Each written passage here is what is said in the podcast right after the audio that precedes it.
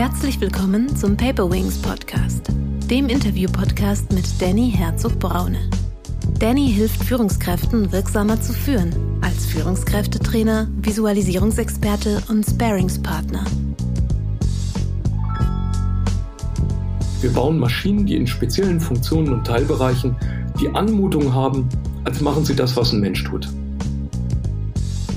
Unsere Lieblingsfälle, die uns sofort einfallen, sind wahrscheinlich jetzt Siri und Alexa.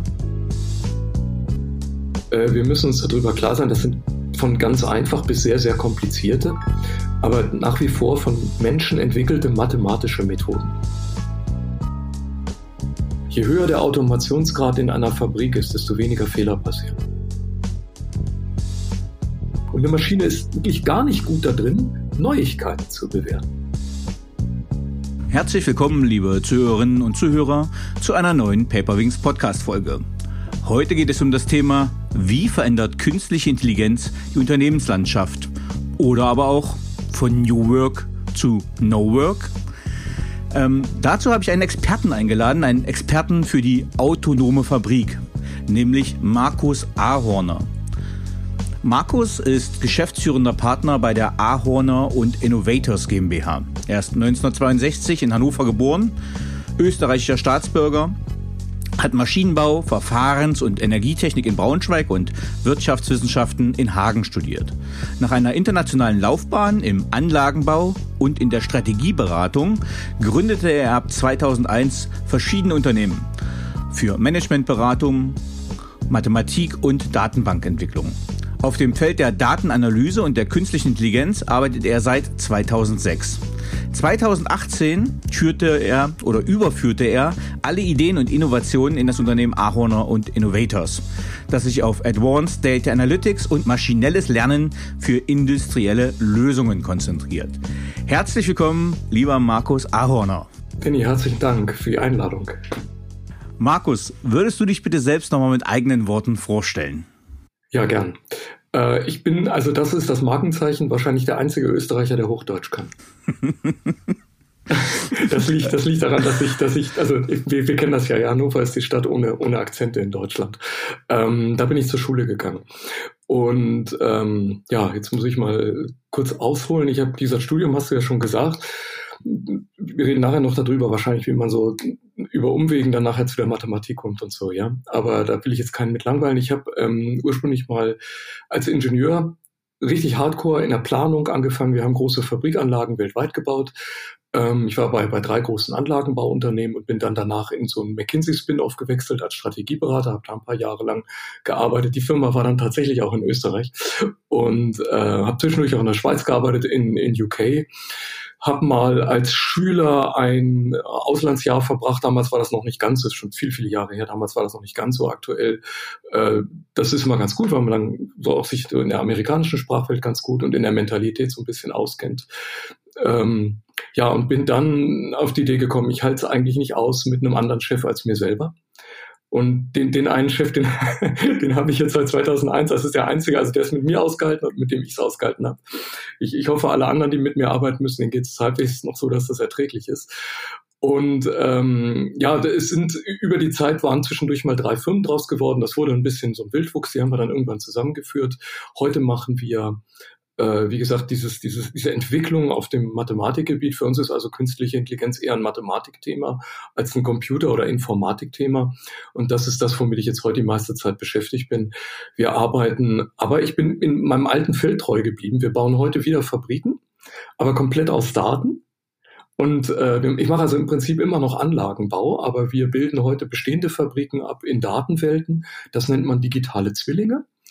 Und äh, diese digitalen Zwillinge sind für viele Dinge gut. Wir benutzen das eben, um damit Datenmodelle zu bauen, die dem Menschen in der Fabrik helfen, Entscheidungen besser zu treffen, manche Prozesse automat zu automatisieren, Dinge vorherzusehen und Maßnahmen abzuleiten. Also so die menschlichen Routinen, die mittlerweile in den letzten Jahren, glaube ich, sehr stressig geworden sind, für viele deutlich zu erleichtern und den Menschen, gerade den, auf den Wissensarbeitsplätzen, ja, äh, Situationen zu entspannen, indem wir ihnen Entscheidungen erleichtern und in vielen Fällen auch die Routinen dabei abnehmen. Das ist so die Vision, die wir haben. Und ganz dahinter steht dann mal irgendwann so die autonome Fabrik. Das sind wir heute noch, ich denke, in den Kinderschuhen und ziemlich weit entfernt, aber wir haben, sagen wir, so eine Vorstellung gefunden, wie die Verfahren aussehen, um eine Fabrik so wie früher in den, in den Science-Fiction-Filmen, komplett zu automatisieren und damit autonom zu machen. Also vereinfacht gesagt, autonomes Auto für die Fabrik. Okay. Ähm, was motiviert dich an dem Thema oder was treibt dich da voran? Ah, die Frage ist gut. Äh, ich glaube Neugier. Ähm, also tatsächlich ist es diese Geschichte, dass mir in den ganzen 30 Berufsjahren immer schnell langweilig geworden ist. Und dann sucht man sich natürlich Felder, auf denen viel passiert. Und es gibt, glaube ich, momentan kein Feld, das sich so explosionsartig entwickelt. Es gibt so ein paar, ja. Also wenn, so, wenn man so in Impfstoffentwicklung guckt oder in Richtung Neurowissenschaften, ähm, da, da ist, war auch eine Wissensexplosion in den letzten Jahren sicherlich. Also es waren ja auch so diese berühmten Leitwissenschaften, die man sich immer angesehen hat. Aber äh, das, das, vielleicht das dritte Feld, auf dem momentan wirklich am aller, allermeisten passiert, ist sicherlich das des maschinellen Lernens, weil wir es eben mit einer Explosion von Wissen und Computertechnik zu tun haben. Und es gibt einem so viele Möglichkeiten, dass man jetzt eigentlich die, sagen wir, zu seinen Fingerspitzen ähm, die, die, diese Potenziale hat, die wir früher nur in Science-Fiction-Büchern gelesen haben. Und das jetzt Realität werden zu sehen, das ist natürlich extrem motivierend. Und dann, dann dabei noch dabei zu sein und dafür noch so kleine Bausteinchen und Scheiben liefern zu können, ist natürlich noch mal spannender. Jetzt finde ich, müssen wir das ganz schnell auch mal von den Begrifflichkeiten klären. Definitionen an sich sind langweilig, aber es sind natürlich äh, große Begriffe, mit denen wir jetzt um uns werfen. Und ähm, tatsächlich fällt es mir manchmal auch schwer, ähm, die zu, äh, ja, zu unterscheiden. Also wir haben einmal künstliche Intelligenz, was verstehen wir? Ist zum Beispiel künstliche Intelligenz gleich Artificial Intelligence? Also ist das wirklich das Gleiche, weil es ja auch immer synonym verwendet wird? Und was ist zum Beispiel maschinelles Lernen? Ja, ich fange mal ähm, mit dem, weil das wahrscheinlich den meisten sprachlich am geläufigsten ist und weil es auch so in den Medien geheimt wird, mit dem Wort künstliche Intelligenz ein. Ähm, es ist, ist tatsächlich so die, die, deutsche Entsprechung des amerikanischen Artificial Intelligence. Aber äh, dummerweise hat Intelligence im, im amerikanischen zwei Bedeutungen. Die Central Intelligence Agency heißt nicht unbedingt so, weil sie sehr intelligent ist. Das kann auch der Fall sein. Aber es ist eben auch Informationsbeschaffung. Also es ist ein gewisses äh, Wortspiel dahinter. Mhm. Äh, tatsächlich könnte man sagen, Artificial Intelligence hat auch was mit künstlicher Informationsbeschaffung zu tun. Gut, das macht jetzt Computertechnik seit 60, 70 Jahren, das ist jetzt nicht so neu. Ähm, es, es gibt keine Definition ähm, des Intelligenzbegriffes. Es ist einfach schon unmöglich, das bei Menschen und Tieren äh, zu definieren. Und äh, seit wir das verstanden haben, äh, stellen wir ja auch bei Tieren auf einmal kognitive, das, das ist eigentlich vielleicht so der richtige Begriff, kognitive Leistungsfähigkeit. Mhm. Äh, kognitive Leistungsfähigkeit fest, zum Beispiel also bei, bei Krähen, Raben, bei Delfinen, bei, bei äh, Kraken. Ja, also mhm. wirklich äh, Tieren, denen wir das früher nie zugetraut hätten weil, weil man in der Intelligenzforschung auch von völlig falschen Voraussetzungen ausgegangen war. Man hat immer gedacht, man muss eine Struktur haben wie das menschliche Großhirn. Jetzt stellt man also seit zehn Jahren fest, das ist gar nicht so. Man hat das bei Vögeln zum Beispiel vor zehn Jahren komplett neu definiert. Dann stellt man also fest, diese, diese, diese anderen Arten haben enorme Leistungsfähigkeiten. Also der Intelligenzbegriff, den zu fassen an sich ist schon mal fast unmöglich. Jetzt sagt Wittgenstein, was ich nicht definieren kann, da lasse ich am besten sprachlich die Finger weg. Also sollte ich da gar nicht drüber sprechen. Ich versuche es also trotzdem mal. Und ähm, künstliche Intelligenz sagen wir, da gibt es eine sehr hübsche, einen sehr hübschen Satz, oder es gibt so drei, vier, fünf Sätze, die so alle in dieselbe Richtung gehen, der letzten 20, 30 Jahre. Äh, jemand, der es mal entwickelt hat, war ein Herr namens John McCarthy, der hat gesagt, es reicht ja, wenn es aussieht. Mhm. Wie, de, wie, wie, wie menschliche Intelligenz. Also mhm. tatsächlich ist das auch der, der Ansatz, den wir nehmen. Wir sagen, wir bauen Maschinen, die in speziellen Funktionen und Teilbereichen die Anmutung haben, als machen sie das, was ein Mensch tut. Manchmal machen sie es sogar besser. Geht es um Lösungskompetenz? Also ich denke jetzt gerade an den Kraken, äh, mein Lieblingstier quasi. Ähm, Habe ich eine schöne Dokumentation ja. auf Netflix gesehen, der irgendwie tausend Jagdtechniken, Tarntechniken, Fluchttechniken hat äh, und ja immer irgendwie Lösungen findet, um Probleme zu finden. Und ein Rabe hat ja auch ähnliches Verhalten, der spioniert einfach, ja, da sind wir bei der anderen Intelligenz, aber der spioniert ja anderen Tieren nach, um zu gucken, wo die Sachen verstecken, um sie dann zu holen. Ähm, das ja, heißt, genau. so Effizienz. Der ist perfide, ja. Ja, tatsächlich, das ist, das ist eine gute Idee. Also ich würde es auch so definieren aus der Verhaltens- ähm, äh, und aus der Evolutionsidee heraus, dass man sagt, äh, wer, wer sich mit einer neuen, und jetzt kommen wir zu dem Thema maschinellen Lernen gleich, wer sich in einer neuen Situation am schnellsten, am besten so zurechtfindet, dass er überlebt, der hat vermutlich eine hohe Klugheit aus Sicht der Art und aus Sicht des Individuums auch. Wir neigen ja Intelligenz immer so zu definieren, jemand ist gut in Mathematik oder kann toll sprechen oder kann logisch irgendwas herleiten oder vielleicht auch räumlich besonders geschickt äh, Dinge anordnen. Aber das sind immer nur so Facetten des Ganzen. Und ich glaube, der allgemeinste Begriff ist dieser evolutionäre. Das heißt, jetzt, jetzt schlage ich sofort den Bogen. Äh, wenn jemand in der, äh, jemand, also ein Tier, ein Mensch, ne, welche, egal welche Rasse, welche Art, was, was, was das immer ist, in der Lage ist, sich in einer neuen Situation klug zu verhalten, dann kann er, er oder sie, die, die Daten, beim Menschen sind das ja Sensoren wie Augen, Gehör, Gefühl, ja, Tastsinn und sowas, und diese ganzen Sinne, die nennen wir Sensoren. Ähm, bei Maschinen heißen die übrigens auch so, das ist deren Verbindung zur Außenwelt. Und wenn, wenn jemand diese Daten äh, übertragen kann, dahinter eine Regel erkennen kann und sich da draußen ein intelligentes Verhaltensmuster ableiten kann, um seine Art gut zu erhalten, also um in der Situation genau das Richtige zu tun, dann, dann bezeichnen wir das als, als, dann ist er vermutlich intelligenter als jemand, der das nicht so schnell kann. Und der Schnellere oder der es in komplexeren Situationen eher kann, der wird vermutlich gewinnen beim Überlebenskampf. Und ähm, maschinelles Lernen ist genau das, nämlich, dass eine Maschine ein flott geschriebenes mathematisches schlau formuliertes Programm hat, das in der Lage ist, immer wenn neue Daten zu kommen, dieses Programm immer wieder anpassen zu können. Und das nennen wir maschinelles Lernen. Der Unterschied zu Computern früher war, da hat man einmal was programmiert und das war dann stabil und das konnte gewisse äh, Schritte vollziehen. Das haben wir Algorithmus genannt. Also das ist eine, eine Verfahrensweise. Ich mache erst Schritt eins, dann Schritt zwei, dann Schritt drei und das hat der Computer sauber abgespielt. Aber das Programm ist nicht verändert worden. Und beim maschinellen Lernen verändert sich dieses, dieser Algorithmus wenn neue Daten kommen und neue Erfahrungen dann aus diesen Daten abgeleitet werden können. Und das hat schon eine sehr hohe Ähnlichkeit zu dem, wie wir Menschen das auch tun. Ähm, was mich jetzt vielleicht von der Entwicklung her interessieren würde, wenn ich das Thema verfolgt habe, habe ich immer gesehen, okay, es ging zum Beispiel, ein Computer tritt gegen einen Schachweltmeister an. Weil man ja. da gesagt hat, okay, es ist eine Lösungskompetenz, es sind äh, viele Rechenleistungen. Äh, und ich glaube, irgendwann haben sie auf das Spiel Go gewechselt, dieses chinesische Strategiespiel. Kannst du ein bisschen genau. was sagen zur Entwicklung der künstlichen Intelligenz in, keine Ahnung, äh, in den letzten Jahrzehnten vielleicht oder so? Ja, ja, also die, die Geschichten sind, ich hoffe, ich langweile jetzt niemand. Die, viele der Geschichten sind bekannt, aber es sind ein paar hübsche Anekdoten dabei. Also es gab ähm, in der Mitte der 50er Jahre eine sehr berühmte Konferenz, die Dartmouth-Konferenz. Und das sind eine Menge, damals waren das so Nachrichtentechniker, Mathematiker, die haben sich getroffen und haben wirklich drüber nachgedacht und gesagt, wenn der Computer der so im, im Zweiten Weltkrieg entwickelt wurde, jetzt auf einmal immer schneller wächst, dann werden die Fähigkeiten enorm groß. Und diese Gruppe von wie soll ich sagen, originellen Denkern, die hat im Prinzip alles entwickelt, auf dem heute diese ganze Intelligenzgeschichte fußt. Äh, interessanterweise hat sehr, sehr früh schon in den 50er Jahren einen Computeransatz gegeben zum Dame-Spielen. Und da war auf einmal gab es einen Dame-Computer. Lang bevor es einen Schachcomputer gab.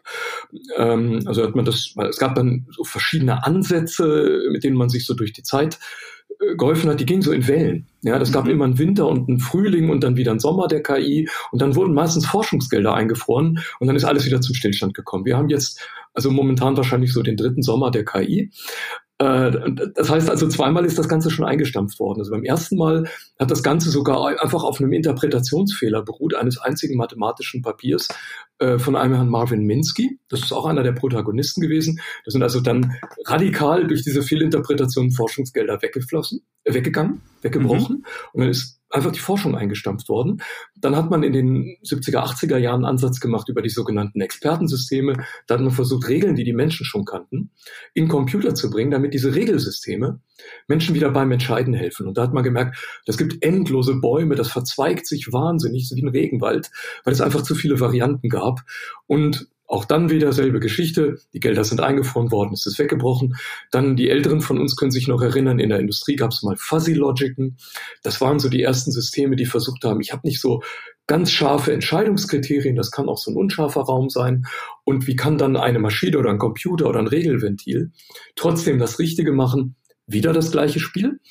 Und dann kam es in den 2000er, Mitte der 2000er Jahre mhm. äh, zu einer Explosion der Computerleistungsfähigkeit. Das war so ungefähr als die Quad-Core-Prozessoren, die heute jeder in seinem äh, Telefon oder seinem Computer hat, äh, entwickelt wurden. Und da ist diese Desktop-Leistung so explodiert, dass man auf einmal die alten Verfahren der 50er Jahre wieder rausgeholt hat, die dann fein geschliffen hat und die liefen dann.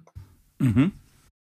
Und so ist dann das Ganze auch ohne Forschungsgelder weitergegangen, weil es jetzt auf einmal industrielle Anwendung gab. Und dann hat das Ganze sich selbst erfüllt. Das heißt, es gab immer mehr Geschäftsfälle, die das auch, äh, die auch Geld generiert haben. Damit konnte immer mehr geforscht werden. Und heute glaube ich sogar, wenn ich das so als, als von außen sehe, habe ich den Eindruck, dass die industrielle Forschung mittlerweile sogar fast die Universitäten oder sagen wir mal die institutionelle Forschung abgehängt hat.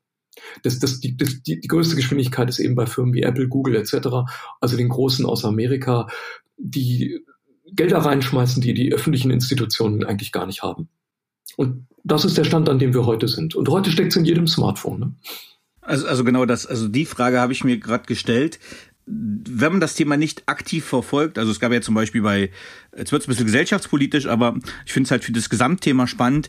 Ähm, äh, von Netflix gab es diese Serie Social Dilemma, wo es darum ging, wie soziale Netzwerke eigentlich durch Algorithmen äh, soziale Medien steuern und eigentlich äh, ja Gesellschaften polarisieren und verändern. Und das ist halt nicht der böse Mensch, der dahinter steht, sondern es sind einfach äh, mathematische Modelle und Algorithmen, die dazu führen, dass, keine Ahnung, ein Trump-Wähler immer mehr äh, pro ja, pro-Trump Beiträge kriegt und antidemokratische und genauso das Gegenspiel äh, bei Demokraten anti-Trump Beiträge und sehr pro-demokratische und das hat das zu einer weiteren Polarisierung der Gesellschaft führt. Und die meisten, die vielleicht die das noch nicht gesehen haben oder verinnerlichen, kriegen gar nicht mit, in welchem Maße KI schon in unserer Gesellschaft präsent ist. Und du hast eben ein Beispiel gebracht und da hätte ich vielleicht ganz gerne ein, zwei weitere Beispiele, wo du sagst, ähm, also hier, liebe äh, Zuhörerinnen und Zuhörer, da ist KI im Einsatz und ihr kriegt es gar nicht mit. Ähm, unsere Lieblingsfälle, die uns sofort einfällen, sind wahrscheinlich jetzt Siri und Alexa. Mhm. sind zwei, zwei, zwei Damen, die, die jetzt auch in konkurrierenden Gehäusen sitzen, aber ansonsten wahrscheinlich ziemlich ähnliche Dinge machen. Ähm, also das ist wahrscheinlich, also ist aus meiner Sicht die, die Entwicklung, die mich persönlich am meisten beeindruckt hat. Diese Sprachintelligenz, das ist absolut nicht trivial, mit einem Computer zu sprechen der versteht dann diese Sprache, also verstehen kann er sie natürlich nicht. Ne? Es ist und bleibt eine Maschine. Also man muss das Thema wirklich entzaubern. Äh, das ist nicht so, dass da jetzt irgendwie so ein böser Algorithmus ist oder, oder böse Dinge passieren. Äh, wir müssen uns darüber klar sein, das sind von ganz einfach bis sehr, sehr komplizierte, aber nach wie vor von Menschen entwickelte mathematische Methoden. Es ist aus meiner Sicht auch weniger ein Fach der Informatik. Es ist natürlich heute ähm, von der ersten Anschauung her, weil es, weil es als Gehäuse immer einen Computer hat. Äh, Läuft es mit Strom und es ist irgendwas mit Daten, da denkt man sofort an Computer Science. Ne? Aber der Kern, was da drin passiert, ist letztlich immer Mathematik. Und diese Mathematik ist nun in der Lage, über, über mehrere komplizierte Übersetzungsschritte das, was wir sagen, das wird, wenn wir sprechen, sind das ja physikalisch erstmal nur Schallwellen. Ja, die kommen jetzt irgendwo an einem anderen Empfänger an, das ist ein Ohr dann, oder, oder ein Mikrofon, da wird es vielleicht von einem zweiten Lautsprecher oder einem Menschen wieder in eine andere Sprache verwandelt. Aber unser Gehirn kann das umsetzen in Begriffe, in Vorstellungen, in Ideen. Und ein, ein Computer hat keine Ideen, vermutlich. Ne? Aber äh, wie kann er das äh, in etwas umformen, was dann am Ende für ihn wieder Zahlen, und wenn man es ganz genau nimmt, sind es auch nur zwei Zahlen, nämlich die Einsen und die Nullen, äh, das dann also auch nochmal wieder heruntertransponiert und dann aber kluge Handlungen vollzieht oder Assoziationen äh, vollbringt, um dann wieder Dinge zu erzeugen, die für uns Menschen so anmuten, Lieber Gott, da hat ein Mensch gesprochen. Das, das war ja der berühmte Turing-Test, dass also in den, in den 30er Jahren schon sich der, dieser geniale Alan Turing sich eine, eine, eine Situation überlegt hat, dass hinter einem Vorhang irgendetwas ist und draußen stehen zwei Menschen und die sprechen immer auf beiden Seiten mit ihren gegenüberliegenden Vorhängen und hinter jedem dieser Menschen und den Vorhängen ist jetzt einem, im einen Fall eine Maschine und im anderen Fall ein Mensch. Und wenn diese beiden Menschen unfähig sind zu unterscheiden, welches der Vorhang mit der Maschine ist, dann ist die Maschine so gut wie der Mensch. Und die Siris und Alexas dieser Welt die sind schon sehr, sehr gut geworden. Ja, wir kriegen die natürlich noch über Fangfragen hin, dann kommt dann die Siri-Antwort, tut mir leid, Markus, da kann ich dir nicht weiterhelfen. Das ist dann immer die Standard, wenn die zehnmal hintereinander kommt, dann wird die ähm, Vermutung groß, da ist jetzt doch ein Computer an das Ende seiner Leistungsfähigkeit geraten. Aber es ist nicht so, dass wir jetzt automatisch Schlussfolgern können aus der Dummheit oder, oder wie soll ich sagen, aus der, aus der Stereotypheit der, der Antworten, dass das jetzt eventuell, es könnte auch ein sehr dummer Mensch sein. Es könnte aber auch eine sehr kluge Maschine sein. Also da sieht man, extrem. Die Leistungsfähigkeit, die das heute angenommen hat, glaube ich. Das kommt natürlich auch an Grenzen. Das merken wir immer dann, wenn wir in einer Telefonwarteschleife sind und dann irgendwie auch ein Sprachroboter uns zur Verzweiflung bringt, äh, weil dann dahinter eben nicht vollkommene Intelligenz ist, sondern sogenannte Workflows, also Abläufe, die auch wieder jemand programmiert hat, die dann wiederum mit so einer Sprachoberfläche versehen werden. Und die ist dann halt nur so gut wie der Ablauf dahinter. Ähm, aber nehmen wir ein ganz anderes Beispiel. Uns ist es vor einigen Jahren gelungen, komplette Fabriken äh, vollautomatisch steuerbar zu machen. Wir können also aus einer sehr großen Chemiefabrik, die ist so groß wie ein Häuserblock, die Daten herausholen und können dann sagen, du ähm, mach doch mal Vorschläge, lieber Computer, wie man das ein bisschen eleganter oder besser einstellen kann, damit das länger hält oder mehr Produkte rauswirft als ein Mensch. Und da liegen die Computer oft sehr, sehr richtig. Ja, wir machen das immer noch in einer sogenannten offenen Schleife, also im offenen Regelkreis. Wir schalten, wir machen das jetzt nicht vollautomatisch, obwohl das technisch ginge, haben alle Menschen noch Bedenken davor, das, das akzeptieren wir und sagen, da sitzen immer noch Menschen, die kriegen diese Vorschläge und können dann immer noch selbst entscheiden. Aber der Computer ist schon sehr, sehr gut, äh, Vorschläge zu erarbeiten, wie man die Fabrik eigentlich fährt, äh, uns ein bisschen anders macht als der Mensch und dann auf einmal auch bessere Ergebnisse rauskommen. Und das kann man dann natürlich benutzen, um CO2 einzusparen. Irgendwann wird vielleicht die Klimakrise damit mal gelöst. Das sind also alles so Anwendungen, die heute schon in der Praxis sind und die sind sehr industriell. Umgekehrt können die Maschinen teilweise auch vorhersehen, wann etwas passiert. Auch ein interessantes Phänomen. Ne? Wann geht etwas kaputt? Da gab es, wer, wer, den Film mal gesehen hat, das Boot, das kommt ja alle paar Jahre mal im Fernsehen. Da gibt es diesen Maschinisten, mhm. äh, Johann das Gespenst. Und Johann hat so ein Hörrohr. Und Johann hält das Hörrohr an seine Maschinen und da müssen alle ganz leise sein und er hört dann am Tickern der Maschinen, ob die Maschine noch hält in diesem U-Boot. Diese, dieser Antriebsmotor. Ne? Und sowas können heute Maschinen übernehmen. Da haben die also, die können vor allem diesen Erfahrungsschatz, den so ein Johann früher in 20, 30, 40 Jahren sich erarbeiten musste, heute in wenigen Wochenenden lernen, wenn die nur genug Daten kriegen. Das ist also schon eine große Mächtigkeit. Also äh, ich, ich denke da gerade an die äh, Lehman-Krise. Ähm, ich glaube, es waren ja auch dann die ersten Computermodelle, die dann über den Ausschlag gegeben haben, okay, jede Wahrscheinlichkeitsrechnung gerade zeigt mit, äh, keine Ahnung, 80-prozentiger Wahrscheinlichkeit, dass eine Krise kommt, wo es dann bei Lehman quasi aufgetaucht ist, einfach durch die Algorithmen, dass eigentlich der Mensch die Komplexität gar nicht mehr beherrschen kann, die hinter solchen Datenmodellen steht, sondern dass die ähm, dass die Algorithmen und Maschinen das eigentlich schon, schon ganz stark steuern. Ähm, jetzt, jetzt gehe ich aber so defizitistisch ran, das will ich ja gar nicht. Ähm, und möchte lieber wirklich in dein Kernthema, du hast es ja gerade mal angefangen. Ähm, also die autonome Fabrik, das Steuern der Fabriken, dass ich keinen äh, Menschen, keinen Johann mehr am Regler habe, der jetzt äh, über haptische Sensorik prüft, okay, wenn ich den Regler noch ein bisschen mehr, oh, jetzt auf Anschlag weiter darf ich nicht. Ähm, also was macht ihr quasi Hast du ein paar schöne Beispiele, wo du sagen kannst, okay, das ist die Fabrik, das ist die Fabrik. Da haben wir das erreichen können durch den Einsatz von Algorithmen, künstliche Intelligenz, äh, you name it. Ja, ähm, ich habe hol mal ein paar aktuelle raus. Also wir haben momentan äh, klassische Umwelttechnik, die, ist, die kann man sich vielleicht gut vorstellen. Ähm, es gibt in Deutschland ja eine TA-Luft, das heißt also, wenn eine Fabrik äh, äh, Luft in die Atmosphäre abgibt, die sie selber benutzt hat, dann soll die, die, diese Luft so sau, soll sauber sein. Das nennt man emissionsfrei. Also dürfen keine Partikel drin sein, die soll nicht stinken, äh, die soll keinen Krebs erzeugen. Also das soll alles vorher raus.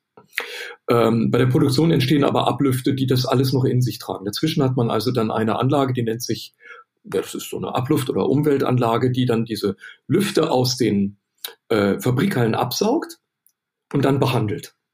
Gibt so verschiedene technische Verfahren. Das einfachste ist meist, man, man verbrennt die Luft nochmal und dann verbrennt auch alles, was da an Schadstoffen drin ist. Vorher gibt es also verschiedene Verfahren. Das ist viel Chemie und Verfahrenstechnik, wie man diese Emissionen da rausholt. Und diese Anlage soll nie kaputt gehen. Denn wenn diese Abluftanlage mal irgendwann stehen würde, dann dürften die Fabriken davor nicht mehr produzieren. Weil dann nämlich diese TA-Luft, diese Auflage der technischen Anleitung Luft, das ist eine behördliche Verordnung, nicht mehr erfüllt wäre und das darf man in Deutschland nicht. Also soll die immer laufen was macht man jetzt? Ne? Man will also diesen Zustand dieser Anlage so beobachten, dass man früh erkennt, hält die jetzt morgen noch oder geht die kaputt oder können wir die am Wochenende abschalten, um da vielleicht vorbeugend was zu reparieren, am Montag soll der Prozess wieder losgehen. Und diese Anlage hat so 70 Messstellen, die nennen wir Sensoren. Das sind dieses, was du vorhin nanntest, diese haptische Geschichte zum Beispiel. Also in, Sensoren kann man sich immer so vorstellen, ist wie beim Menschen auch.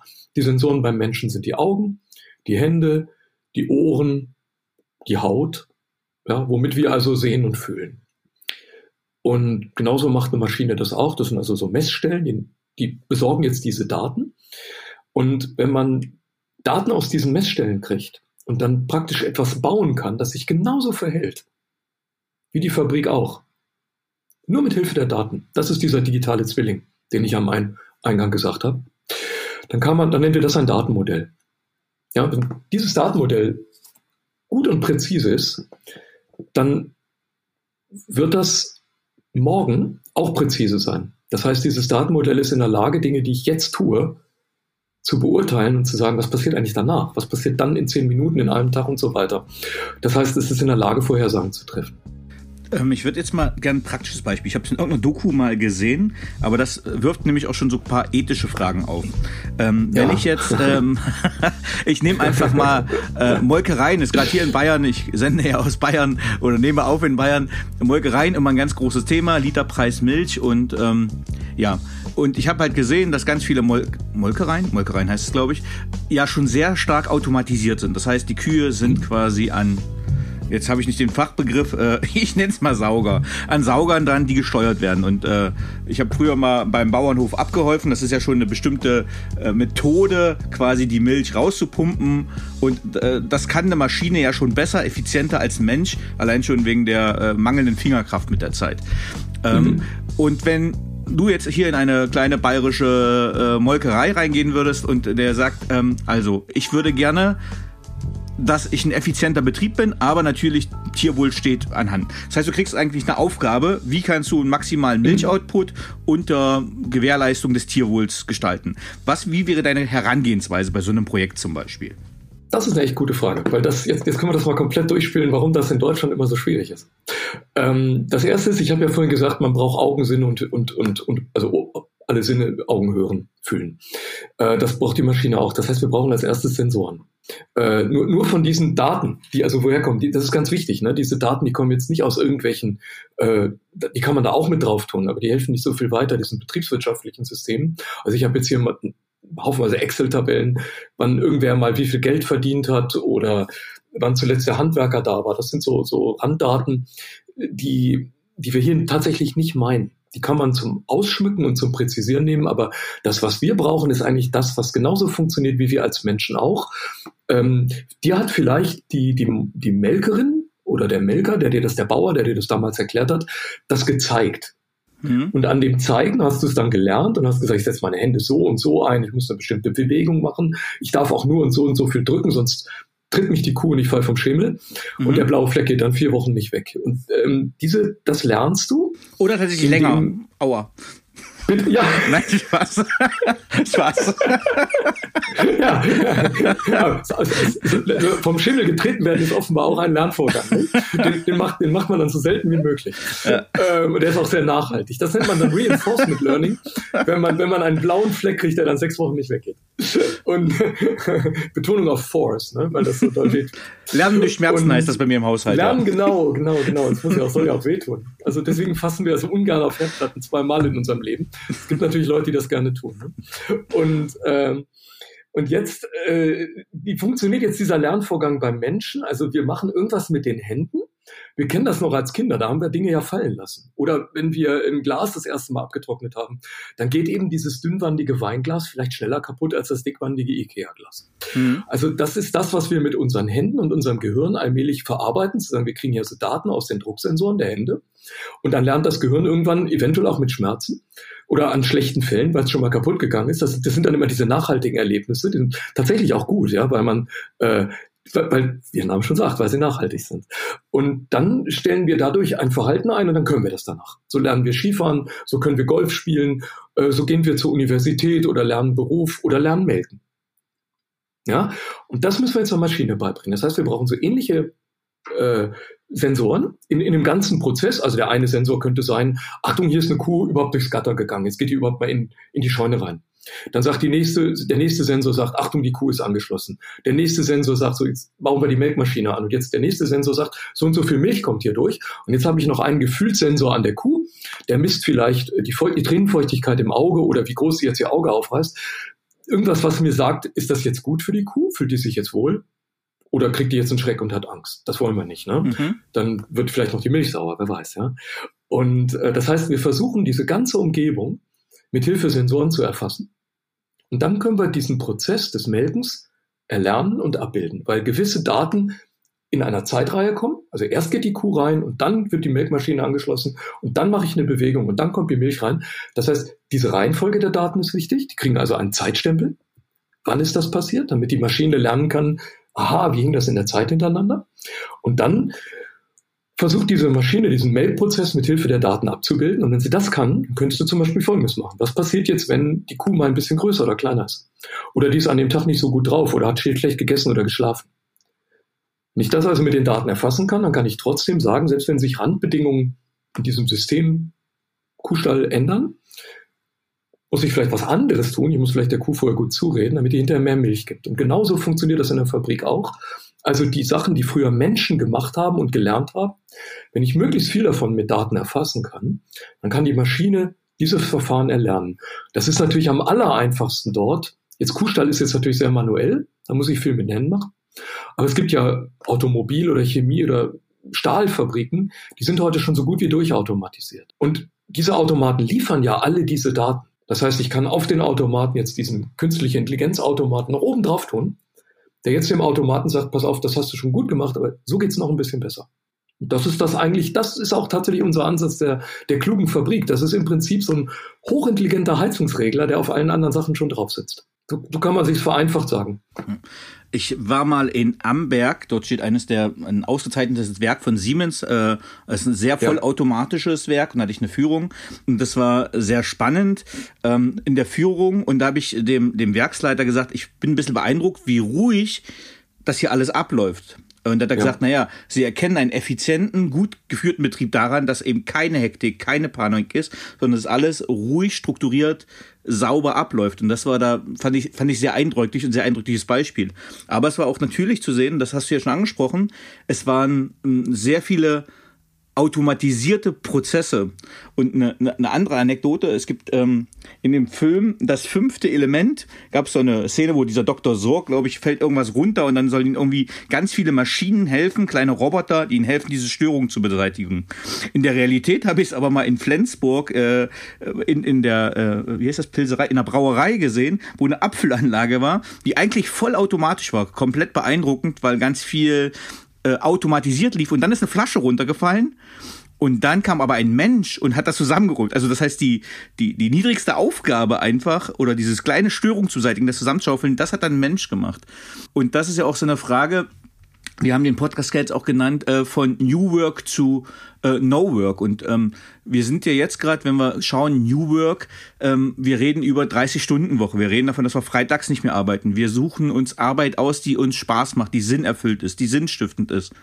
Ja, das, jetzt sind wir gerade in der Corona-Krise, das ist vielleicht zeitlich jetzt nicht das perfekte Beispiel, aber vom Grundtrend her geht es ja schon dahin, dass wir sehr wirtschaftlich, sehr produktiv sind und die menschliche Arbeit immer weiter abnimmt. Was ist deine Expertenmeinung zu dem Trend in den, wir sind ja ein Industrieland immer noch, äh, in der Industrie? Wie, wie entwickelt sich das gerade und was ist auch ja, dein Anteil oder dein Teil daran, wie sich das Ganze entwickeln wird und entwickelt? Ja, das, das ist eine richtig gute Frage. Ähm, ich, ich fange mal ganz vorne an, eben nochmal, nehmen den Faden nochmal auf. Also mit der Ruhe in der Fabrik, das stimmt. Äh, tatsächlich haben wir die Erfahrung auch gemacht. Wir haben es auch nachgemessen und wir haben es auch von vielen Kunden in vielen Situationen gehört. Je höher der Automationsgrad in einer Fabrik ist, desto weniger Fehler passieren. Hm. Man, man, denkt immer, Maschinen machen irgendwann Fehler und Menschen nicht, aber es ist leider Gottes genau umgekehrt. Also die ruhigsten Fabriken sind die, in denen wenig Menschen sind und denen viele Maschinen Arbeiten übernehmen. Jetzt müssen wir aber gucken, welche Arbeiten das sind. Ich habe als Kind immer die Sendung mit der Maus gesehen und da, da ist äh, das ist sehr interessant, weil man da sehen kann, wie die Arbeit sich verändert. Das ist also ein wirklich gutes Bild unserer Gesellschaft. Als ah, mein Bruder so in die Schule kam und die, da, da sind so die ältesten Sendungen mit der Mausfilm, an die ich mich erinnern kann. So vielleicht so irgendwie 70er Jahre. Da waren noch, meistens waren es Frauen übrigens, Frauen in so Otto-Versand-Kittelschürzen. So graue mhm. Kittelschürzen, die hatten auch so, so, so immer Kopftücher auf, damals gab es das alles noch. Äh, und die haben in der Industrie Handarbeit gemacht. Also die niedrigsten Arbeiten in der Industrie, zum Beispiel Zollstücke bauen, kann ich mich noch erinnern, gab es eine Sendung mit der Maus. Ne? Das war immer dieser Film, äh, der, da, der da so kam. Und da, da hat man die ganzen Arbeitsschritte gesehen, wie wird ein Zollstock gebaut. Mhm. Und immer, wenn Maschinen bedient wurden, waren das diese Frauen in den Kittelschürzen. Das ist übrigens jetzt nicht, äh, meine ich jetzt nicht äh, diskriminierend oder so, sondern es war tatsächlich wirklich, man hat das Gefühl, ich habe die später auch noch in den, in den 90er Jahren in der Autoindustrie gesehen, äh, dass in der Zulieferindustrie an, an vielen einfachen Stellen tatsächlich man Hausfrauen und Studenten geholt hat. Ähm, und dann fielen diese Stellen weg. Die, die, die Filme, die, die Sendung mit der Mausfilme, die dann Fabriken gezeigt haben in den 90er Jahren, als meine Kinder klein waren, äh, da, äh, da hat man dann Maschinen gesehen, die dann genau diese ganzen Arbeiten verrichtet haben. Da waren auf einmal gar keine Menschen mehr da. Und in den Sendungen mit der Mausfilm Anfang der 2000er Jahre, als die Kinder so in der Schule waren, da hat man auf einmal die Maschinen nicht mehr gesehen. Da ist irgendwas hinter einer Wand passiert. Da hat man immer gesagt, kann man nicht, sagt Armin Maywald immer, kann man nicht sehen, ist aber so. Dann ist irgendeine Magie passiert, dann kam wieder was raus. Also die Maschinen wurden immer komplexer, die Arbeit hat man nicht mehr gesehen, aber jetzt kommt was ganz Wichtiges. Es waren immer mechanische Tätigkeiten. Also etwas, was eine Fingerfertigkeit war, die hat man abgelöst. Und jetzt passiert ein nächster Schritt in der Industrialisierung. Wir werden jetzt die Gedanklichen, die Wissensarbeiten ablösen. Also immer wenn Menschen denken und mit einem Wissensprozess irgendeine Information verarbeiten, dann werden wir die jetzt genauso automatisieren wie in den 70er Jahren diese Kittelschürzenarbeit an der Maschine. Und das ist etwas völlig Neues. Das heißt, die Bedrohung des Computers ist tatsächlich für viele Arbeitsplätze aus der Sicht des Arbeitsplatzes eine Bedrohung. Der Computer geht jetzt an den Schreibtisch ran. Bisher war er auf dem Schreibtisch und hat dem Menschen beim Arbeiten Informationen angeliefert. Aber der Mensch hat auf den Knopf gedrückt und die Informationen mit seinem Wissen in einen nächsten Schritt verwandelt. Demnächst wird dieser Mensch verschwinden. Ja, ja also und ich meine, noch, ich meine, ich hier noch einen Satz dran, weil das so gefällt mir. Also wenn wir im nächsten, im nächsten Schritt dann auf diese Sanduhrverteilung in der Gesellschaft kommen, das ist nämlich das, was da passiert. Wir werden dieser, dieser, dieser Mittelstandsbauch, den wir in der Vergangenheit immer hatten, dass wir also viele gut bezahlte Arbeitsplätze hatten, die aber auf Ausbildung beruhten oder in einem Studium und dann war es auch gut. Es hat ein Studium gereicht oder eine Ausbildung hat für ein Leben lang gereicht.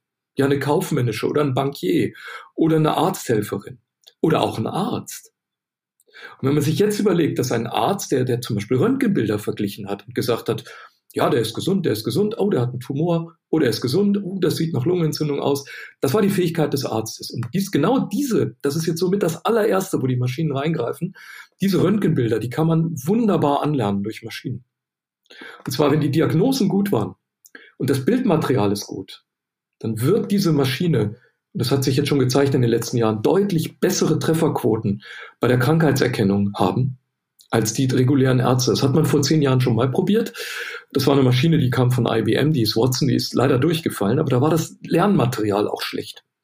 Jetzt hat man daraus gelernt, hat gesagt, wir können nicht einfach alle Daten überall hinschmeißen und die Maschinen lernen. Das, das klappt nicht. Wir müssen die Daten qualitativ vorbereiten. Und je besser wir das machen, desto besser wird dieses Lernverhalten. Und dann wird die Trefferquote ganz toll. Und das betrifft sehr, sehr viele unserer Routinearbeiten. Und auch, wie gesagt, in sehr hoch, hochqualifizierten Wissensberufen.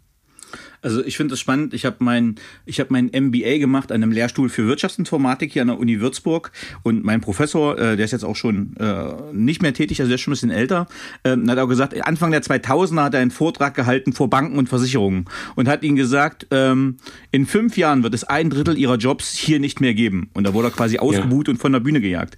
Äh, sieben Jahre später ist er noch mal hingegangen, hat einen Vortrag gehalten, hatte sich quasi schon, ich sag mal, Schutzweste angezogen ähm, und er wurde dort empfangen und hat gesagt, gesagt, wissen Sie was, Herr Thome, äh, Sie hatten Unrecht. Es war mehr als die Hälfte der Jobs.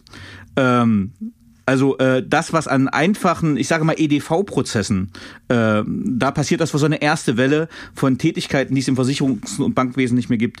Und das, was du jetzt angesprochen hast, ist genau die ähm, die die gesellschaftliche Spanne, die ich ganz interessant finde, wo sie es gerade hin entwickelt. Du hast jetzt gerade auch schon, also das ist jetzt quasi mal die die hochstehende die gehobene Mittelschicht, würde ich sozial jetzt mal nennen, äh, Ärzte, ja. Juristen, ähm, wo man sagt, okay, das, ihr müsst schon gut sein und ihr müsst auch äh, Ausdauer haben und ihr habt schon eine Lebensleistung vollbracht, wenn ihr die Ausbildung wirklich erfolgreich abgeschlossen habt. Und dass man aber da jetzt merkt, Ui, jetzt geht's auch da ans Eingemachte und ergänzend, ja. äh, wenn ich sage, ach naja, gut, ich bin jetzt kein guter, ich bin kein Jurist und ich bin auch äh, kein Mediziner, aber ich bin wenigstens kreativ. Heute habe ich äh, einen Podcast gerade gehört, wo man in den USA den ersten posthumen Nirvana-Song kreiert hat. Das heißt, sie haben Daten eingespeist von ähm, ja, die ganzen Lieder und ein Computer hat jetzt einen Nirvana-Song emuliert, der tatsächlich gut ausklingt, aber die, es hat keiner der ja. Künstler mehr teilgenommen. Und deswegen, du hast es gerade angesprochen, diese Entwicklung der KI, einmal in den hoch, ja, in den wirklich ja, hochgeschätzten, wertgeschätzten Wissensgesellschaften, anerkannten Berufen und aber sogar ins Kreative. Ähm, das geht gerade gefühlt mit einer Dynamik voran, die für mich nicht ähm, nachvollziehbar ist. Hast du einen Einblick, wo du sagst, okay, also prognostisch erwarte ich in den nächsten fünf Jahren Durchbrüche in den Bereichen XY? Das ist jetzt eine richtig gemeine Frage. Also, denn ähm, Prognosen sind ja immer leicht, solange, solange sie nach hinten gehen, in die Vergangenheit. Ne? Also, ich kann dir immer genau die Aktienkurse von vorletzter Woche sagen. ähm, in der Zukunft bin ich immer schwierig. Also, das ist äh, ein, ein doppelt heikles Thema. Ähm, also, vielleicht noch mal kurz, was diese vielleicht, vielleicht können wir das entlang. Ich, ich habe ja nie, auch jetzt nicht so den Gesamtüberblick. Dazu ist das Feld viel, viel, viel zu riesig. Ich, ich bezweifle, ob irgendjemand auf der Welt den hat. Aber äh, in, dem, in dem beschränkten Feld, das, das ich sehen kann, äh, bleiben wir vielleicht noch mal genau bei dem dieser Wissensberufe. Da erwarte ich tatsächlich genau da, wo du es eben beschrieben hast, den Durchbruch. Also ich glaube auch, äh, dass alle wiederholbaren Tätigkeiten, die auf Wissen, aber auf routinierter Anwendung von Wissen, ne? Also man hat das Wissen erworben, damit man immer wieder ähnliche Fälle sehr schnell behandeln kann, die aber einer gewissen Prozedur abfolgen, wie zum Beispiel eine Diagnose in einem Krankenhaus oder die Beurteilung eines juristischen Falls, dass man die wahrscheinlich, also wird man bestimmt in absehbarer Zeit nicht zu 100 Prozent ersetzen, aber man wird den Routineanteil massiv unterstützen. Mhm. Und das heißt in der Konsequenz, wenn, wenn wir vielleicht mal einfach, einfach, vielleicht mal logisch so von einem großen Unternehmen herkommen. Du hast jetzt gerade das, das Wort Siemens gesagt. Also Siemens hat viele, viele hunderttausend Mitarbeiter äh, weltweit, ja, alle großen Konzerne. Und diese Konzerne beruhen auf der Idee, dass in gewissen Bereichen, in denen die arbeiten, da sind dann vielleicht gar nicht mehr so viele Leute, 10, 20, 100 Leute, aber das, was sie tun, ist immer dasselbe. Das, das würden die, wenn man die Menschen fragt, würden die das nicht sagen. Die würden sagen, nein, nein, nein, jeden Tag mache ich was Neues. Aber die ganze Idee eines Konzerns beruht, einer großen Organisation beruht auf der Idee dieser Wiederholung. Das sind ja diese berühmten Skalenfaktoren, warum große Konzerne eben billiger arbeiten am Ende und mehr Geld verdienen als kleine Firmen. Wenn das aber auf dieser Wiederholbarkeit beruht, dann habe ich da auch eine Routine. Die Routine kann ich untersuchen und die kann ich lernen. Und wenn ich die Routine lernen kann, dann kann sie eine Maschine auch ersetzen. Und das sind eben, wenn wir drüber nachdenken, vermutlich 80 Prozent vieler Tagesarbeit. Nicht überall und auch nicht 100 Prozent. Aber es werden vier Fünftel in vielen Bereichen sein. Jetzt stellen wir uns mal vor, vier Fünftel aller Röntgenmediziner machen Arbeiten, die vielleicht in Zukunft eine Maschine machen kann. Das hat aus meiner Sicht zwei Seiten. Das bedeutet, dass vielleicht der Beruf des Röntgenmediziners, so wie er in der Vergangenheit war, in der Zukunft vielleicht gar nicht mehr so betrachtet wird. Ich brauche aber trotzdem diese Fachleute mit ihrem Wissen, denn ich habe ja noch 20 Prozent Spezialitäten. Das kann wirklich nur ein Mensch beurteilen. Und eine Maschine ist wirklich gar nicht gut da drin, Neuigkeiten zu bewerten. Wenn das also ein Fall ist, der noch nie da war und der mit nichts vergleichbar ist, was in der Vergangenheit hätte erlernt werden können, dann geht es der Maschine wie dem Menschen, beide haben keine Ahnung. Und jetzt kann der, jetzt kann der Mensch auf sein, jetzt geht er nicht in sein Erfahrungswissen, sondern in sein Theoriewissen. Ja, das Erfahrungswissen kann ich irgendwann ablösen. Das ist wirklich elementar. Aber das Theoriewissen, was ich mal gelernt habe, nämlich warum sind Dinge so, das dauert vielleicht ein bisschen länger, bis die Maschine dahinter kommt. Und jetzt kann der Mediziner eine Hypothese aufstellen und sagen, ich glaube, das ist dieser und jener Fall, der war auch vielleicht sogar in meinem, meinem Lehrbuch. Und wenn ich das jetzt genau überlege und mit dem, was ich noch gelernt habe, zusammenbringe, dann habe ich jetzt vielleicht die Lösung. Und darauf kommt die Maschine in absehbarer Zeit vermutlich nicht. Also wo wird die Wissensexplosion, diese Maschinenexplosion sein? Bei den Routinen zu sagen, lieber Arzt, ich habe dir mal 80 Prozent deiner Röntgenbilder vorsortiert. So wie ich die jetzt gesehen habe, ist dann, waren die alle gesund. Aber hier sind 20 Prozent, da bin ich mir unsicher. Die nehmt ihr bitte mal vor. Und ich vermute, das ist ein Tumor und das ist eine Lungenentzündung und das ist dies und das. So, und wenn eine Maschine die Arbeit so vorbereitet und man sich darauf verlassen kann, die ersten 80 Prozent Routinefälle, die, die, diese gesunden Fälle, die waren tatsächlich gut aussortiert und dann kann man vielleicht sogar noch diesen Bericht, diesen Arztbericht dahinter automatisieren, dann könnte es dazu führen, dass der Arzt in Zukunft viel mehr Zeit für die Spezialfälle hat. die dies wirklich dann auch nötig haben. Also wir können die Arbeit dann viel kreativer, viel fokussierter und viel innovativer machen für Menschen. Aber es werden nicht mehr alle Menschen dabei sein. Und das ist das Schreckliche. Und wir reden vielleicht gar nicht so unbedingt von den Ärzten. Wir reden von den vielen Leuten, die in Banken an Schreibtischen, in Versicherungen an Schreibtischen, in Arztpraxen beim Berichteschreiben sitzen. Und die sind vielleicht als Erste dann auch betroffen. Ja, also das denke ich mir jetzt schon immer bei meinen als Selbstständiger an meinen eigenen Workflows, wo ich sage, okay, eigentlich muss ich, äh, keine Ahnung, ich mache jetzt das Podcast-Cover. Äh, das ist jetzt ein sehr repetitiver Prozess. Ich suche mir ein Bild raus, ich äh, schneide das zurecht, mache die Headline etc. Aber wenn ich mir den richtigen äh, Workflow einprogrammiere im Photoshop, würde das in zwei Sekunden auch selber machen. Ähm, ja. Übertragen auf Facebook-Posts, die auch automatisch generiert werden können oder auf LinkedIn-Postings. Also es gibt ja überall schon genug Bots, ähm, die das können. Und ich fand dein Beispiel vorhin ganz spannend mit ähm, den Damen, die dort ähm, äh, niedere Tätigkeiten gemacht haben. Und ich hatte vor äh, sieben, acht Jahren auch de, eine Werksführung bei Male in Stuttgart, also äh, mhm. Automotive-Bereich, ganz führend in Filtern. Und da habe ich gesehen, wie äh, eine Dame eine sehr repetitive Tätigkeit des Lötens von einem Filter gemacht hat. Also drei Handgriffe, mhm. ran, ding, ding, ding, mhm. löten, weg. Und dann habe ich auch den Werksleiter gefragt, der, äh, habe ich gesagt, naja, warum macht, könnt ihr da nicht eine Maschine hinsetzen? Ist das nicht äh, sinnvoller? Dann sagt er, du Danny, ganz ehrlich, äh, die Frau kostet mich 50.000 im Jahr, die Maschine eine Million im Jahr. Und das fand ich auch so, äh, ja, dann, okay, dann hat die Frau wenigstens einen Job. Es klingt ein bisschen blöd und hart, aber es, tatsächlich ist ja das der, der Gedanke, dass man sagt, noch sind die Maschinen teurer als die menschliche Arbeitskraft, deswegen nehme ich eine menschliche Arbeitskraft. Selbst wenn die Ausschussquote wegen, ja, mal falsch gelötet, äh, 5%, das ist der Ausschuss immer noch geringer oder ja, ja die, die Opportunitätskosten sind immer noch geringer, als wenn ich eine Maschine einsetze. Und bei einfachen Produkten wie einem Filter ist das wahrscheinlich äh, nicht so schlimm. Aber das würde mich auch zu dem Thema führen. Du hast gesagt, du bist ja kein Automotive-Experte, aber das Thema autonomes Fahren, jetzt gerade für einen Industriestandort Deutschland, ist ja ein ganz spannendes. Und da sind ja auch man hat jetzt VW und den großen Konzernen lange nachgesagt, ihr seid alle tot, ihr seid abgehängt. Die sind relativ ruhig geblieben und haben die Kritik eingesteckt, aber äh, tatsächlich holt ja zum Beispiel einfach mit der E-Mobilität ähm, äh, Volkswagen wieder auf. Wie würdest du das bewerten, auch wenn du jetzt kein Experte bist, wie steht Deutschland da als Industriestandort zum Thema autonomes Fahren und der Intelligenz dahinter? Also welche Assets haben wir überhaupt in Deutschland oder im Dachraum? Du bist ja Österreicher, muss ich vorsichtig sein. Äh, äh, welche, Kenntnis. äh, welche, welche Kompetenzen hat äh, der Dachraum oder die EU quasi in dem Bereich künstliche Intelligenz? So, jetzt muss ich aufpassen, was ich sage. Ähm, ich, ich mach's mal etwas breiter als das Thema autonomes Fahren. Also beim autonomen Fahren, glaube ich, ist der Zug abgefahren. Äh, damit fange ich mal an, weil das vielleicht die schlechteste Nachricht ist. Also äh, du hast vorhin selber gesagt, äh, du hast die Exponentialfunktion angesprochen. Wir haben das jetzt bei der Pandemie alle erlebt. Seitdem sind wir alle Virologen und Experten für Ansteckungsrechnung. Äh, und wir haben jetzt aber alle mal lebend erfahren, was Mathematik im Alltag macht. Also bei Pandemien wird es ja auf einmal interessant. Da können auch Leute auf einmal verstehen, was Zinseszins heißt. Zinseszins und Ausbreitungsrechnung bei Ansteckung ist offenbar ähnlich. Irgendwas mit exponentiell steigt, geht am Anfang ganz langsam und fliegt dann hinten weg.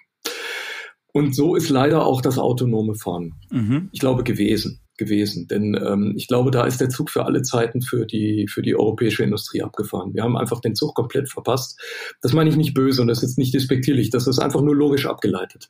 Äh, die Google-Tochter Waymo hat vor vielen Jahren angefangen, da sind, es gibt so ein Rennen in der Wüste in, in Amerika, das macht man seit vielen Jahren. Und als das das erste Mal stattgefunden hat, da sind die Autos vielleicht so 100 Meter weit gekommen und dann einfach umgefallen. Dann lagen die mit ihren Rädern in der Luft wie so eine Schildkröte und dann muss man den aufwärmen, das Rennen war vorbei. Und ein paar Jahre später sind die ersten Autos ins Ziel gekommen. Und noch ein paar Jahre später und so weiter und so fort. So, dann ist also äh, etwas entstanden, dass, dass auf einmal dann die ersten Autos sich auf der Straße bewegen. Und das ist ganz wichtig, weil man ab jetzt beginnt, Erfahrung zu sammeln und Daten, Daten, Daten, Daten, Daten.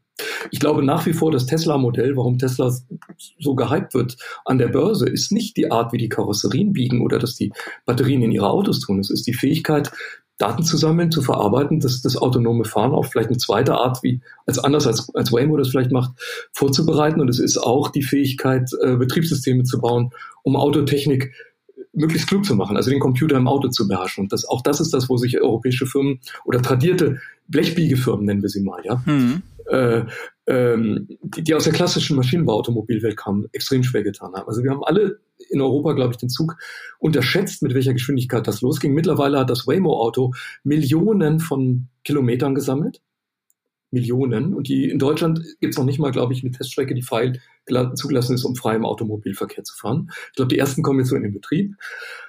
Ich weiß auch von einer, die ist schon wieder eingestampft worden, leider. Also das, das, geht, das geht sehr schnell, dass also auch Firmen, deren Namen ich jetzt hier nicht sage, aber schon mal begonnen hatten, in dem Feld zu arbeiten und sich dann ganz schnell wieder verabschiedet haben. Obwohl die mit Pauken und Trompeten und das sehr hoch in, in der Presse alles erzählt haben, unter strategischen Gesichtspunkten, man erklärt das dann ein bisschen anders, aber ich befürchte, sie sind ausgestiegen, weil sie das Thema unterschätzt haben und einfach auch nicht beherrschen. Aber äh, egal wie es sei, wir haben, wir haben kaum jemanden in Deutschland, der das noch macht. Ich glaube, wir werden es lizenzieren bei den großen amerikanischen Herstellern und es wird das Herz des Automobils werden. Also die Klugheit werden wir kaufen.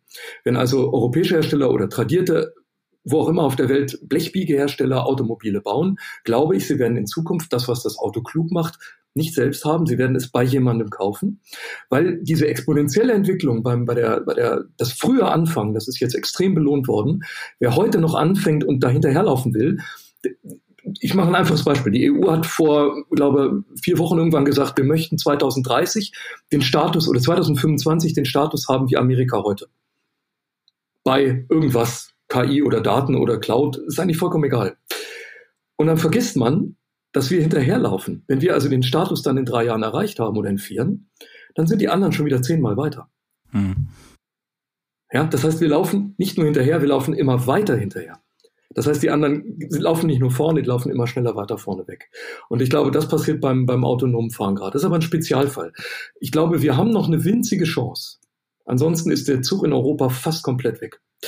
Äh, beim Thema Industrie, Automation, beim Thema industrielle Anlagen als Exportmodell, aber wir haben auch hier unwahrscheinlich viel Zeit verschlafen. Das Thema ist 2011, 2013 so das erste Mal bei der Akatech und der Hannover Messe auf die Agenda gekommen.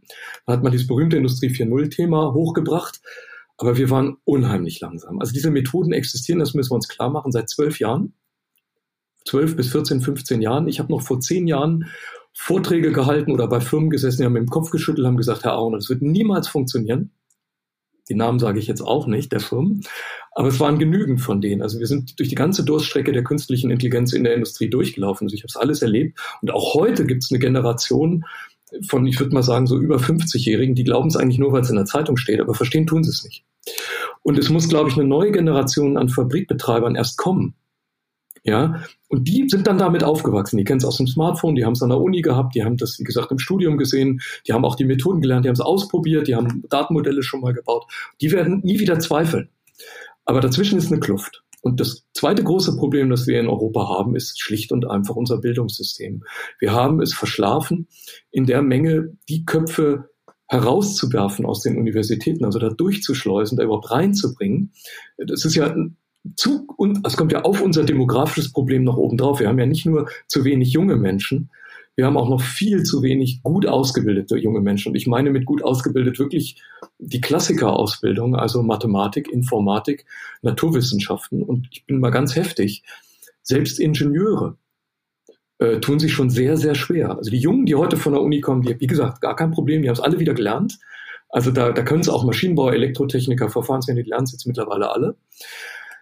Aber die Kluft ist sehr groß. Ja? Die, unsere Industrie ist bevölkert von einem Babyboomer, äh, wie soll ich sagen, Wohlstandsbauch. Ja, ich gehöre selber dazu, ich bin auch aus dem Jahrgang.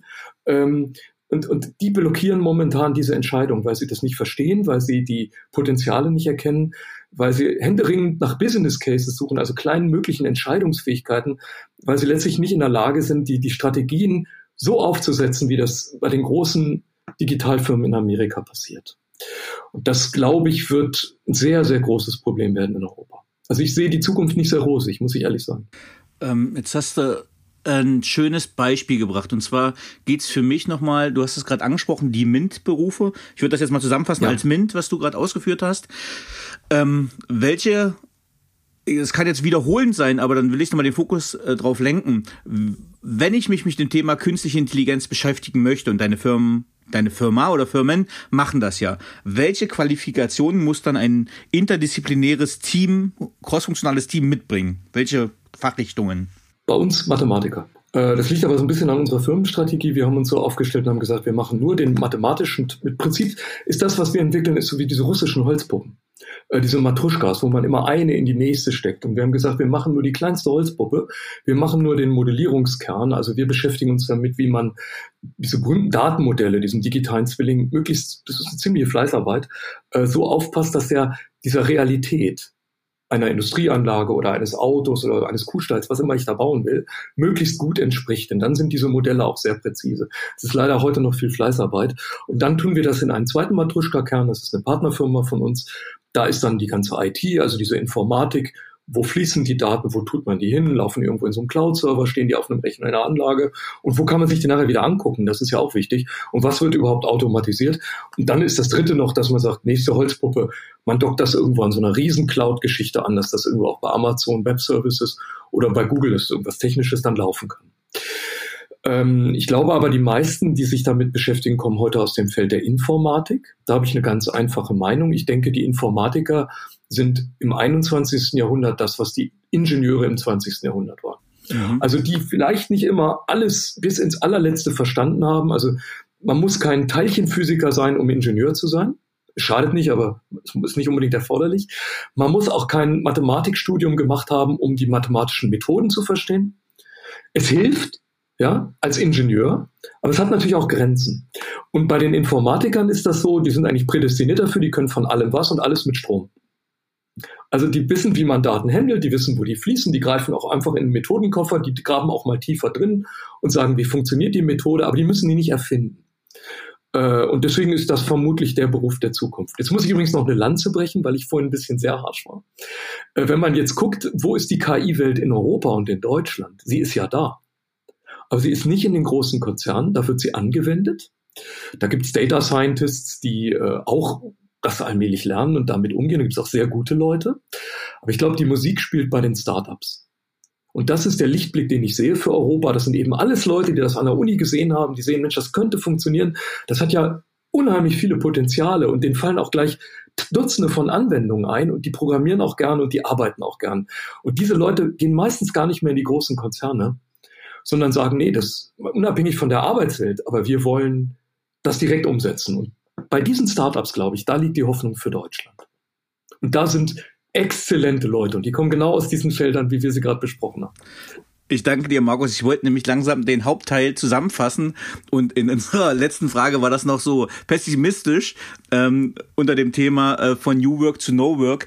Jetzt hast du uns nochmal ein ähm, einen Gedankenanstoß oder ich würde auch mal so einen Arschtritt gegeben. Das finde ich aber gar nicht verkehrt in diesem Podcast, denn äh, den hören ja vor allem auch Führungskräfte, dass man dieses Thema halt nicht nur aus den Zeitungen verfolgen sollte, sondern auch proaktiv gucken sollte, wie kann ich quasi meine eigenen Geschäftsprozesse intelligenter aufstellen und künstliche Intelligenz auch zum Einsatz bringen. Also vielen Dank, dass du uns mal so einen Einblick gegeben hast in die äh, in das maschinelle Lernen und in die künstliche Intelligenz, auch gerade bezogen auf Industrie 4.0. Jetzt hätte ich noch ein, zwei persönliche Fragen. Auf welche berufliche Leistung bist du besonders stolz? Hm. Ich, ich denke, es sind also sind zwei Dinge. Äh, das, das eine ist, äh, ähm, ich, ich bin wie so ein Gärtner ich, ich bin der glücklichste Mensch der Welt, weil ich immer in der Natur bin und immer grüne Dinge um mich habe. Also ich kann genau das machen, was ich mir als Kind immer vorgenommen habe. Und äh, ich bin auch noch selbstständig. Wir haben ein kleines Unternehmen. Ich, ich habe eine Menge Leute, die das noch viel, viel klüger ausarbeiten können, als ich es überhaupt je könnte. Und äh, das, das ist einfach, ich glaube, das ist das Schönste an einem Berufsleben, wenn man das machen kann, was einem von oben ist und Spaß macht und zufrieden macht. Und ich bin wahrscheinlich ein neugieriger Mensch. Das heißt, es ist das Feld, wo, wo man eh nicht hinterherkommt. Also man kann ewig neugierig bleiben, man darf nur nicht frustriert werden, weil man das alles nie mehr überblickt, weil die Entwicklung viel zu schnell ist. Ähm, aber also vielleicht noch mal was Konkretes. Ich glaube, worauf ich wirklich worüber ich froh bin, stolz ist vielleicht das falsche Wort, mhm. aber ich, worüber ich froh bin, ist, dass, dass ich nach einem langen Berufsleben endlich gelernt habe, wie Management funktioniert. Äh, ich, ich glaube fest an diese agilen Methoden Mhm. Und zwar unter dem, nicht weil das ein Modewort ist oder so, sondern weil es, weil ich, weil ich ein fester Vertreter der Anhäng, der, der, ich bin überzeugt, dass Menschen dann am besten arbeiten, wenn das, was sie tun, aus ihrem eigenen Antrieb erfolgt. Und, und die Methode, dass ich schon allein fachlich einem Team von Kollegen Aufgaben geben muss und die völlig allein lassen muss und die irgendwann mit der Lösung wiederkommen oder wir auch einfach nur den Weg diskutieren, aber auch, ich nenne das immer intuitive Mathematik, äh, dass wir also sagen, wir, wir, entwickeln Ideen, wie man das lösen könnte, aber wir wissen einfach nicht, wie es ausgeht. Und ich, ich sage auch immer nur, könnten wir das mal testen? Und dann muss jemand die Fleißarbeit machen. Und ich muss mich völlig darauf verlassen wie die Kollegen das machen. Ich weiß nur, am Ende funktioniert es und ich bin dann immer sehr froh. Also dieses Führen durch Loslassen, und, und, und das kooperativ zu machen und das teilweise sogar über Firmen hinweg, dass wir mit, mit, mit Kollegen, mit, äh, mit, mit, mit Kunden zusammenarbeiten können und das alles ein Klima ist, in dem wir keine Wettbewerbe mehr haben, obwohl wir teilweise im Wettbewerb zueinander stehen. Das ist auch nicht das Klima, dass der eine der, der Dienstleister und der andere der Leistungsempfänger ist, ja, sondern wir arbeiten mit Kunden genauso wie mit Kollegen und Wettbe früheren Wett oder an, heutigen Wettbewerbern extrem kollegial und extrem kooperativ. Und das macht so ein Vergnügen. Und das ist einfach toll, wenn man das so erleben darf. Das ist wirklich, es ist, jeder Tag ist ein, ist ein Vergnügen. Ich bin noch nie so gerne aufgestanden wie in den letzten fünf Jahren. Sehr schön. Ähm, welche Fähigkeit bzw. Fertigkeit möchtest du gerne haben, die du noch nicht hast? Ach, ich, ich würde gerne das machen, was immer in den Büchern steht. Ich würde gerne mit so einem Elevator-Pitch in drei Sätzen einem Vorstand von ABC-Konzern weltweit äh, meine Idee erklären und der sagt, Herr Arno, das ist ganz toll, die haben Sie 10 Millionen, fangen Sie an. Äh, ich bin nicht ganz sicher, ob es das realistisch wirklich auf der Welt gibt, aber ich würde es für mein Leben gerne mal können. Ansonsten würde ich sehr, sehr gerne meinem, das Musikinstrument, das ich spiele, deutlich professioneller spielen, aber ich bin froh, dass ich es nicht kann, denn ich habe die Zeit, ähnliches zu tun. Welches ist das? Ich bin begeisterter Jazzgitarrist. Aber ein ganz, ganz schlechter. äh, ja. Äh, mein, mein, mein, mein Cutter ist auch äh, Jazzmusiker. Meine Nachbarn sind Jazzmusiker. Das heißt, ich habe abends auf meiner Terrasse das Vergnügen, äh, exzellente Jazzmusik kostenfrei zu hören, wenn sie üben. also von Wunderbar, daher. Das ist die, die schönste aller Welten. ähm, welches Buch hat dich am meisten geprägt bzw. dein Leben beeinflusst? Ich glaube, das waren drei. Ähm, ich habe als 18-Jähriger mal gelesen von Jean-Paul Sartre, Zeit der Reife. Und äh, man kann über das Buch streiten, ob das intelligent ist oder nicht, aber ich habe eins mitgenommen, der Mensch muss seine Entscheidung selber treffen. Ähm, das war vielleicht so die, die geistige Entwicklung, ja, dieser, dieser philosophische Teil. Aber es hat mich mein Leben lang begeistert, das, äh, begleitet das Buch. Ich muss dazu sagen, es ist das einzige Buch von den dreien, die ich jetzt sage, das ich danach nie wieder gelesen habe. Äh, das, das, das, was mich wahrscheinlich so beruflich am dollsten geprägt hat, war äh, das ein, ein Buch von einem, einem Publizisten aus den 70er Jahren, Heumer von Ditfurth, im Anfang war der Wasserstoff. Da ist die gesamte Geschichte der Welt aufgezeigt, vom, vom Urknall äh, ja, bis zur Weltraumfahrt. Und es ist alles so genial verpackt und kompakt, dass man im Prinzip aus der Evolution von viereinhalb Jahren äh, Weltall, Erde und, und Leben äh, das, das, das hat mich so begeistert. Ich glaube, das hat mich zu den Naturwissenschaften gebracht. Und das dritte Buch ist dann klassisch eins für Techniker und, und so, so Science-Fiction-Fans äh, von einem, einem ganz, ganz berühmten und ich glaube dem besten äh, polnischen Science-Fiction-Autoren Stanislav Wem, äh, Summa Technologiae. Und das ist eigentlich ein futurologisches Buch, also es ist über Zukunftsforschung. Und er hat, wenn man, das habe ich bestimmt hundertmal gelesen, und er hat alles vorhergesagt, was wir heute kennen. Es ist Artificial Intelligence drin, es ist die AR-Brille drin, die VR-Brille, es ist das Züchten von Wissen, es ist der Umgang, philosophisch können wir Menschen klonen, indem wir den Bauplan der Atome nachdenken. Also er hat praktisch die gesamte äh, Genschere oder Gentechnikentwicklung der letzten 20 Jahre von Craig Venter bis heute vorhergesagt. Das Buch ist so, und er war Kybernetiker, also Regelungstechniker, das ist genau mein Fachgebiet. Also das, äh, das hat, ist vielleicht das, was mich dann beruflich am allermeisten inspiriert hat. Wie alt ist das Buch? Ah, ist ganz früh, ist aus den 50er Jahren und es gibt eine alte Surkamp-Übersetzung, die hatte ich, die war glaube ich aus den 70ern. Ich weiß gar nicht, ob das Buch noch aufgelegt wird, aber es, wer es kriegen kann, bitte drauf, es lohnt sich. Es ist ganz toll. Ganz spannend. Ähm, wer waren die drei Menschen, die den größten Einfluss auf deine berufliche Entwicklung hatten? Ah, okay, gut, das ist jetzt wieder einfacher. ähm, äh, es ist ja, es ist klar, es ist ja immer irgendwo im Elternhaus. Ähm, also klar, mein Vater und meine Mutter. Äh, das, das war ein lustiges Paar, weil die, äh, also mein Vater war der, der Österreicher, der kam irgendwann nach Niedersachsen und war eigentlich äh, der war eigentlich für heutige Verhältnisse, würde man sagen, sozial nicht kompatibel. Der sprach ganz anders als damals die Deutschen nach dem Krieg. Der, äh, der, der war geschieden, der war schon für damalige Verhältnisse uralt, als ich geboren wurde. Und meine Mutter war ganz anders, die war total jung.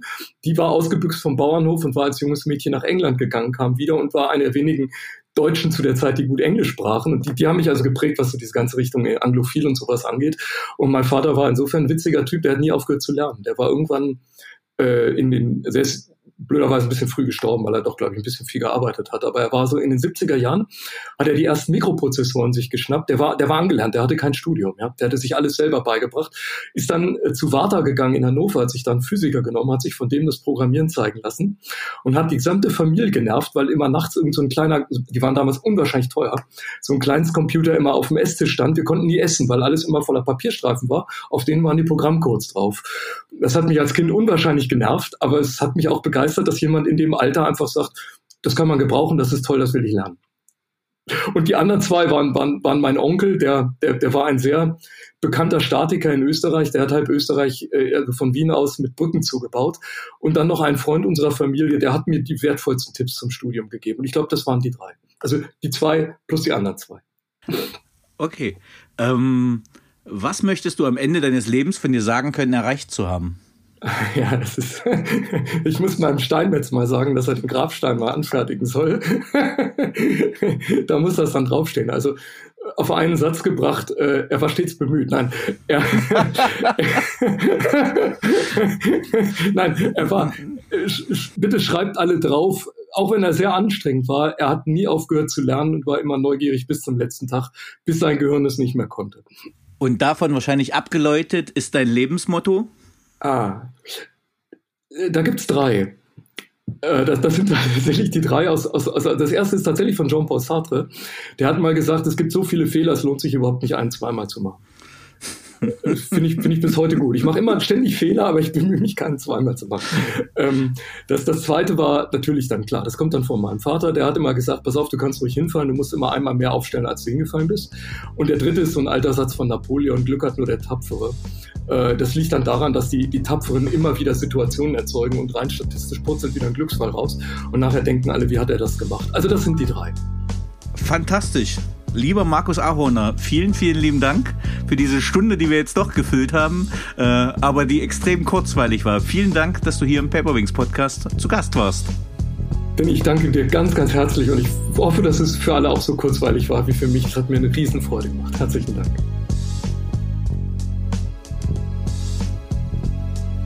So, liebe Zuhörerinnen und Zuhörer, ich hoffe, Ihnen hat dieser Podcast gefallen. Wenn er Ihnen gefallen hat, hinterlassen Sie gerne ein Abo, eine positive Bewertung und empfehlen Sie diesen Podcast weiter. Bleiben Sie gesund. Mit besten Grüßen, Ihr Danny Herzog Braune.